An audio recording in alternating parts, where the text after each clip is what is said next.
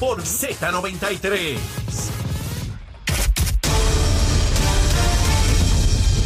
Buenos días Puerto Rico, soy Emanuel Pacheco Rivera para Nación Z Nacional en los titulares.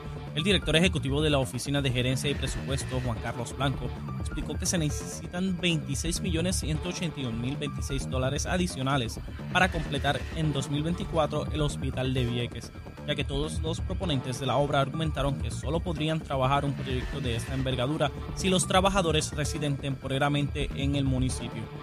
En otras notas, según un nuevo estudio del Instituto de Desarrollo de la Juventud presentado al Comité de Recursos Naturales de la Cámara de Representantes Federal, el crédito federal por dependientes pudo haber socavado la pobreza infantil en Puerto Rico, reduciendo la misma de un 55% a un 39%.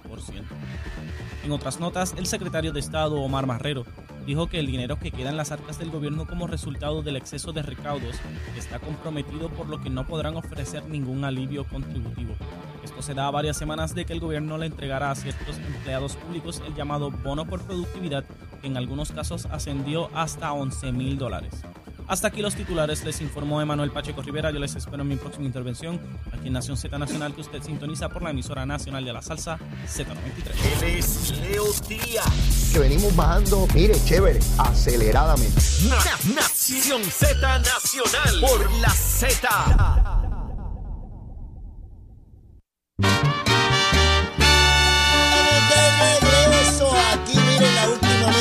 del programa hoy viernes, viernes 9 de diciembre del año 2022. Mire, contento, ha sido una semana dura. Bueno, como corresponde, hay que lucharlas todas. Y está aquí la licenciada Ana Quintero. Ana, tú sabes lo que nos corresponde en esta etapa y particularmente a ti. ¿Cuál es la recomendación de almuerzo para todo el archipiélago puertorriqueño y los miles y los miles que nos ven y nos escuchan en los Estados Unidos y en el mundo entero? Mira, vamos a empezar, como estamos en Navidades, ya tenemos que ponerle un poquito de alcohol porque aquí como que ¿Cómo es eso, es un poquito de alcohol. Pero desobediencia civil, ¿qué es eso? Ay, sí, pero eso es en diciembre, después en enero dieta. dale, dale, dale. Mira, podemos empezar. Estábamos hablando, ¿verdad? Fuera del aire, podemos empezar con una mimosita, ¿verdad? Para eso de ¿Una mimosa hoy viene? Sí. Ok, vamos. Para empezar, tranquilo. Está bien, eso suave. Si quieres ser un poquito más fuerte, podemos probar un coquito, pero con ron de parcha. Coquito con ron. Eh, mire, la que está hablando es la licenciada Ana Quintero, ¿sabe? Que no bebe. Eh, eh, así que, vamos. Pero tiene un hijo mixólogo, así que. Un coquito. con ron de parcha. Con ron de parcha. Ok, seguimos. Digo, ya yo estoy ahumado por la mimosa ese ron, pero dale. Ok, entonces, pero para estar tranquilito nos comemos unos pastelitos. Pastelitos. Pero antes del pastel, vamos a tomarnos una cremita de calabaza para ir asentando. Está bien, la cremita suave, chévere. Suavecito. Entonces después nos vamos con unos pastelitos ah. y un poquito de pernil. Pernil y pastel. Sí. Y el que quiera, por su conciencia, pues cómete una ensaladita, pero pequeñita. Pequeña. ¿Verdad? Después de postre, pues vamos con nuestro postre favorito de Navidad. ¿Cuál es? Que es un temblé. Temblé, que llegó la Navidad. Y llegó la Navidad. Y entonces después, siempre para bajar todo esto y que el alcohol no se nos suba, nos tomamos un poquito de café.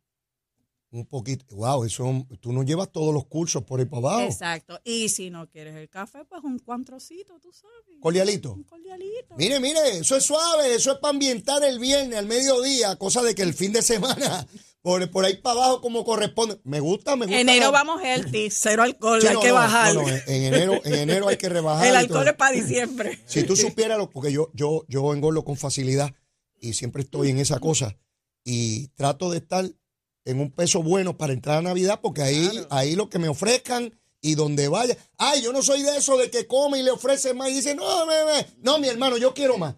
Y voy y si no me lo ofrece, le digo, no hay más. Sí, yo soy presentado. Y el pegado siempre. No, hombre, voy para allá, el pegado, que sí, sí, sí, hombre, hay que ir.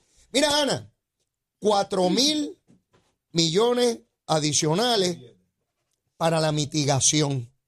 Esto es chavos por aquí, chavos por allá.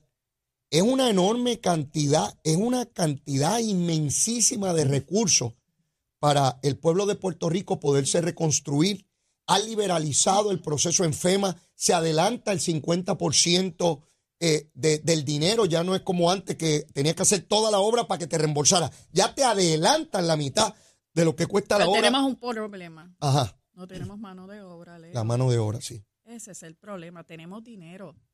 Esto es como un cuento que yo leí cuando niña, la, la lluvia de las monedas, que todo el mundo tenía chavos, pero nadie salía a trabajar. Y estamos en las mismas, tenemos mucho, mucho dinero. Y se está haciendo, yo no sé si leíste hace en esta semana, Ajá. que, se está haciendo difícil también conseguir las visas de trabajo para traer mano de obra También. fuera de Puerto Rico. Pero hay una realidad. Aquí el gobierno, dentro de, de todo esto, hay que ingeniarse, ¿verdad? Como es la palabra correcta Ajá. de cómo atraer puertorriqueños que se han ido, porque se han ido muchos profesionales y mucha mano de obra. Claro, diestra. Este, diestra para estos trabajos buenísimos, porque los puertorriqueños en, en construcción y en todo este tipo de, de infraestructura eh, son unos generales y se nos han ido. ¿Qué hacemos para atraer a esa gente para poder? Porque tenemos esos chavos, pero no podemos hacer nada. Convencerlos que regresen porque esto no es transitorio y que no es solamente en la etapa de reconstrucción, sino que de manera permanente vamos a seguir en desarrollo económico y no tendrán que irse nuevamente. Exacto. Porque obviamente no van a venir aquí por dos meses o tres, porque eh, mover su familia, sacarlos de escuela a los darle niños. unos incentivos de la misma manera que le dan incentivos bajo ley 60, todos estos incentivos para profesionales y para personas que, que montan industrias en Puerto Rico y negocios, debe haber un incentivo para poder atraer esa comunidad puertorriqueña que está en Estados Unidos, que se fue por las distintas razones que, Las que ya hayan sabemos. tenido, pero que todavía tienen su familia y dentro de todo añoran estar en Puerto Rico, de que el gobierno sea un facilitador para atraerlos aquí, porque el gobernador ha hecho una extraordinaria labor en conseguir dinero. Pero el problema es que está ahí, no tenemos mano de obra. Yo no, yo no conozco, tengo que, tengo que averiguar, como digo yo, cuál es el impedimento que no ha posibilitado el que con una rapidez tengamos, qué sé yo, cientos o miles de personas que vengan de otros países a ayudarnos en esta cosa de la reconstrucción, ¿no? Con unos salarios inimaginables para ellos, porque en sus países sus salarios son dramáticamente menores, ¿no? Así que las condiciones de trabajo serían eh, excelentes, ¿verdad? Este, pero nada, voy a averiguar so- sobre eso. Mira, Ana, hemos visto el asesinato de, de mujeres, ¿verdad? Con, con- con tanta tristeza, particularmente este último que mata a su compañera y fue a dispararle a otra más. Pudo haber matado dos mujeres el mismo día. Yo quiero que hablemos brevemente sobre la orden de protección, porque todavía veo cierta confusión en sectores de opinión pública que creen que si tú obtienes una orden de protección, eso evita que tu agresor llegue donde ti. Eso lo que dice es que si la persona se acerca, está violando la ley, podría ser llevado al tribunal para meterlo preso. Pero no evita que físicamente la persona se te acerque. O sea, el hecho de que alguien tenga una orden de protección no quiere decir que no tenga los cuidados de evitar que esa persona llegue. Por ejemplo, yo, una mujer tiene una orden de protección, sabe que su pareja o su esposo, quien sea, amenazó o, o corre en peligro su vida y tiene la orden de protección. No puede quedarse en ese mismo lugar porque esa persona sabe dónde vive. Tiene que tener el cuidado en el trabajo. Tiene que buscar ayuda de la policía. Tiene que buscar ayuda con familiares. Porque ya tuve la orden y he hablado con mujeres que han tenido orden de protección. Ah, pero él sigue por ahí. Sí, porque la orden no es, porque la está violando la orden de protección. O sea, eh, y creo que es importante, particularmente las mujeres sepan que la orden de protección no es una garantía absoluta de que ese individuo va a llegar donde está y le va a pegar un tiro. ¿Ve? Y sé que es duro lo que estoy diciendo, pero tenemos que orientar a las mujeres. Porque primero dar el paso. Una vez una mujer, Anel, yo quiero que tú me hables de esto. Radica una orden de protección. Ese pájaro machista que ya la amenazó, entonces se le hierve la sangre como buen machista. Y entonces ahora es que quiere matarla de verdad, porque entiende que él como macho podía hacer lo que quería, ¿no? Eh, y, y- y erradicar esa mentalidad cuesta generaciones. Eso no se va de la noche a la mañana. Tu experiencia en este particular. Pues mira, eh, eh, mi experiencia como fiscal, ¿verdad? Por años, eh, siempre yo le decía a, a las mujeres, que, eran la, que son la gran mayoría de las que piden orden de protección. Claro, sí, Y eso es así. quiero, quiero que sepan que también los hombres pueden pedir orden de Seguro. protección, o sea, la ley es para ambos. Pero mayormente son las mujeres. La mujer. Aquí, aquí hay dos situaciones. Una es el pensamiento que el chip que nos ponen cuando nacemos aquí en Puerto Rico, que Mm. hay que irlo rompiendo, es que la mujer, aunque trabaje, va a ser dependiente de un hombre. Sí. Por eso es que se tiene que casar o tener una pareja, porque siempre va a tener esa dependencia. Y segundo, primero es romper esa dependencia económica. Sí. Y, y segundo, valorarnos, o sea, de que nosotros somos iguales, ¿verdad? Siempre hemos dicho que eh, estamos con la cuestión de que somos iguales porque somos seres humanos y echar hacia adelante. Las órdenes de protección no son charecos antibalas. Así es, así es. Y eso yo siempre se los decía. E- esa- esa- Recuerda eso es una excelente que, el- imagen. que, el- que la orden de protección no es un chaleco antibales, no te protege eso. Sí tienes unas garantías de cualquier situación que sucede y te las explican, porque se las explican las intercesoras y demás, y siempre tiene una intercesora ahí con ellos, etcétera. ¿Qué hay que hacer? El problema de esto es que no es ni la mujer el problema, el problema es hasta su entorno familiar. Ah, yo te dije que no lo dejara porque él es el que te da los chavos. Ah, es- esa mentalidad es la que está matando esta situación. Entonces, la mujer, ¿para dónde va a coger? Bien, aquí no cabes con los muchachos, yo no te puedo coger. Muchas no se quieren ir a, a, lo- a los hogares que hay esto porque tienen unas reglas, este, entonces allá no las dejan salir a trabajar y entonces cómo me mantengo. O sea, es una situación tan Sí, difícil, bien dura, bien bien dura. difícil para las mujeres. Mira, es una cosa que hasta uno se desgasta. O sea, tú, tú ves la situación, me pongo en los zapatos de muchas de ellas y dice, pero es que yo tengo que salir, tengo Claro, que trabajar, tengo claro. que llevar los nenes. Y el tipo jorobando, manda a la hermana, manda a la suegra, manda a la mamá. O sea, es una situación de que aquí en Puerto Rico tenemos que, que decir no solamente a la mujer que está, oye, es un paso grande el que da una mujer como para ir a un tribunal y decir todos los vejámenes que ha sufrido, que, que para ella en ese momento no eran vejámenes, es cuando de momento tú te ves en el hoyo de tanto puño y patá que te dan y dices, pero señor, ¿qué está pasando? Donde ya lo que entiende es que lo que falta es que me mate. Donde ya estoy ahí. Exactamente, exactamente. Entonces, cuando tú vas a tu familia, ah, no tienes chavo. Ah, yo te lo dije, no lo podías dejar. ¿Para qué te casaste con ¿Para él? qué te casaste con él? Yo te tuyo. dije que no es esto. Mira para allá con todos esos muchachos. Le, pari- da- le pariste. a esos muchachos. Ahora tú. Sí, yo, yo sé ese, lenguaje. ese problema es el que tiene las mujeres. O sea, ese pensamiento.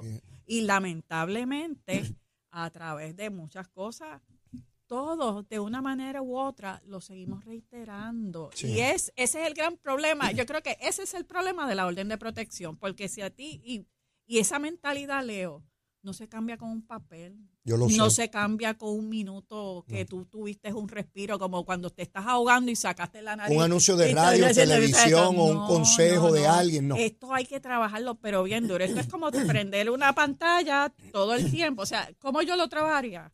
Eh, tendría ahora mismo con las redes sociales, hay anuncios todo el tiempo, todo el tiempo. Mira que sale hasta más económico. Tú tienes que lavar ese cerebro, como yo digo. Sí, sí. Ca- reprogramar Reprogramarlo. a las mujeres porque ellas son víctimas de ellas mismas. Y a, y a su vez, Además al- de estos a- hombres. a lo- al hombre, desde pequeño, en esas mismas redes, Eso esos niños que están metidos en esos celulares todo el Eso tiempo, mismo. enviarle ese mensaje, ese Eso mensaje, ese mensaje. Eso me lleva a lo de Georgie, que lo estaba hablando ahorita. Condenable lo que hizo Georgie, sin duda. Lo que pasa es que veo sectores de la sociedad que se lo permiten a los cantantes, se lo permiten a los comentaristas, se lo permiten a, a los que hacen parodias. O bailamos todos, rompemos la vitrola, porque Sí. están esos muchachitos de 14, 15 años formándose en la cosa de 8, 9, viendo canciones donde tratan a la mujer como una basura. Ah, eso. pero es. eh, Georgie Eh, está mal, seguro que está mal. Pero a estos otros se les permite. Bueno, pero ¿cuándo es que está bien y cuándo es que está mal? Exacto. Depende si soy artista o si tengo chavo. Entonces, ¿qué pasa? Que estos cerebros de nosotros están programados, las mujeres, que tenemos que aguantar puño y patá y a lo que diga el, el tipo y que me arrastre por aquí. Pero también estamos nosotras mujeres que estamos criando los hijos así. Y no es que la mujer tenga la culpa doble. Es el entorno que vivimos por siglos, porque esto no es de ahora. Claro, claro. es Desde la caverna. La mujer se quedaba en la caverna porque era la que podía amamantar la criatura, biológicamente estaba preparada para amamantar, y el varón salía con un leño a matar un animal para traerlo a la cueva. Desde allí hubo lo que llaman la división natural del trabajo. Yo estudié eso en la universidad. Así la es. división natural. Eh, la mujer no podía salir porque tenía que amamantar una criaturita en una caverna hace millones de años. ¿Y quién salía? El hombre a matar el animal para traerle y alimentar la familia. ¿Por qué tú no le regalas? Y yo lo hice y conseguí Ajá, un, un muñeco varón bebé. ajá, Ese fue el regalo que yo le di a mi hijo hace 20 años atrás. ajá. Y la gente se espantaba. Y yo digo, pero Sí, es ¿qué que hace Ana regalando un eso? muñeco, lo vas a criar. Sí, sí, sí, sí, lo vas a criar este, eh, amanerado, como dicen algunos. Ajá. pero tú haces conciencia. ¿Por qué a los varones se les regalan cosas Pistola, rudas? pistola y a la nena la muñeca. Ah, muñeca. Sí, el macho con la Aún- pistola. Aún en los juegos estos eh, virtuales y los juegos estos. Mira, de- a mí me regalaban Acá. pistolas de fulminante. Ah, Ave ¿Se María, acuerdan sí. fulminante? Ella, a- de, de vaquero. A Chero le regalaban de fulminante igual que a mí. Pero yo quiero decirte que yo- a mí me criaron distinto. A mí me regalaron ropa de vaquero y yo tenía mi caballito de Mercedes de vaquero. Mira yo, para allá. yo, ¿Eh? pero es, es eso lo que te digo. No, eso no me convirtió a mí en machúa ni nada de esto, porque entonces te dicen, no. Sí, te empiezan los estereotipos y ya, ya. hoy día, ¿qué le importa la orientación sexual? Ya A viene nadie, ese paquete a nadie, eso adentro. es individual. No, y que eso viene ya. Sí, eso sí. nadie lo cambia. Sí. Nadie lo cambia. O sea, ese paquete viene ya. Pues entonces, deje ser la gente feliz. Pero no podemos estar, y empezamos las madres a decirle, no, las mujeres, olvídate, métele patada, ella va a responder, ah, tú le metes un billete y eso. Entonces seguimos fomentando La misma cosa. Mira, Y quiero que nos movamos porque nos Sí, queda dale, poquito. Calley, ¿Qué pasó en Calley? tú que has sido fiscal, ¿Qué pasó ¿qué en te Calley? parece a ti que un alcalde expropie un inmueble, una estructura, una casa Ajá, que fue arreglada con fondos públicos. Que la ley permite condonar, eliminar la deuda que tenga con el crimen, la que sea? El alcalde crea una corporación a su nombre de él. ajá. y él compra esas propiedades, ya tiene cinco, seis o siete propiedades en su municipio. Ana, ¿qué te parece eso? ¿Qué me parece eso? El alcalde de Calle hace eso ¿Qué me parece eso? y en una hora debe tener una conferencia de prensa y que para explicar eso en la Asociación de Alcaldes.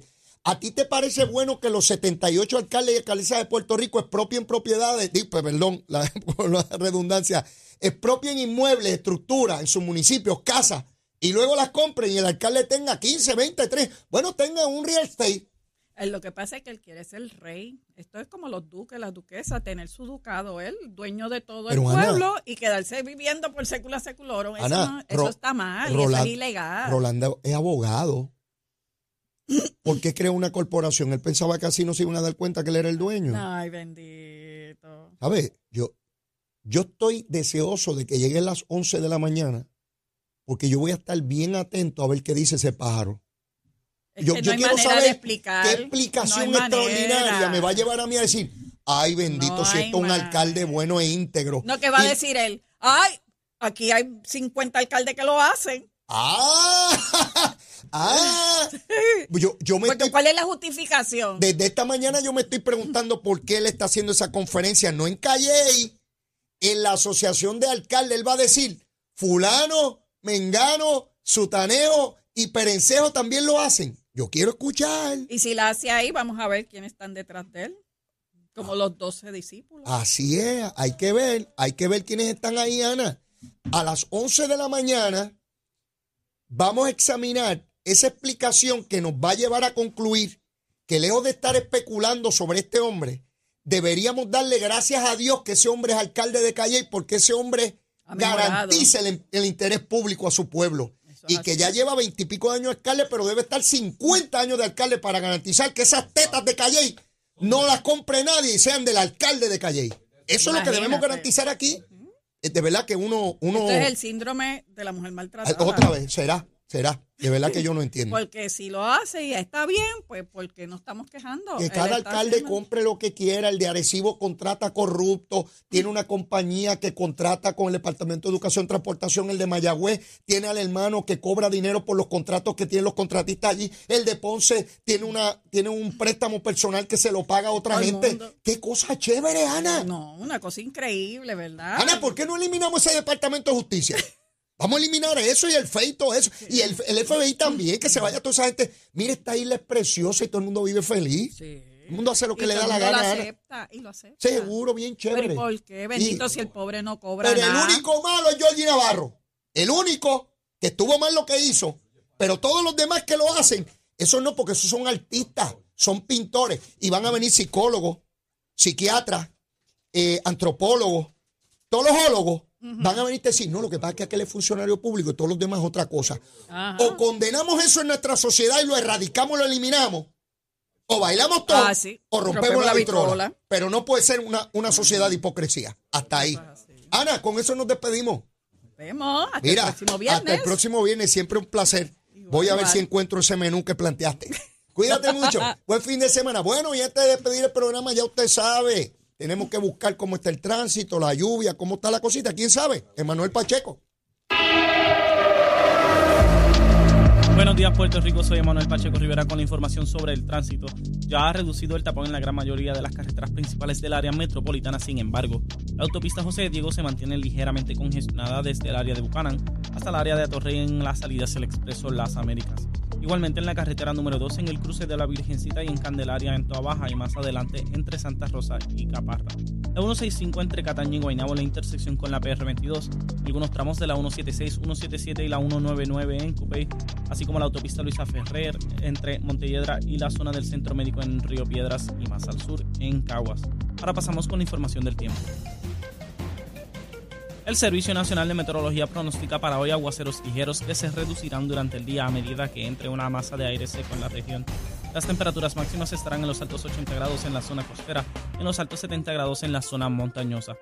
Los vientos estarán del norte al noreste de 10 a 15 millas por hora con ráfagas más fuertes cerca de los aguaceros. En el mar continuarán las condiciones costeras peligrosas por lo que se emitió un aviso de resacas fuertes y de inundaciones costeras. Se esperan olas rompientes de 15 a 20 pies en Culebra, Vieques y a través del norte de Puerto Rico. En el mar abierto el oleaje estará de 12 a 15 pies. El Servicio Nacional de Meteorología enfatiza que hay condiciones peligrosas y amenazantes para la vida en el mar. Hasta aquí el tiempo les informó Emanuel Pacheco Rivera. Yo les espero en otra edición de Nación Z y Nación Z Nacional este próximo lunes. Buenas tardes.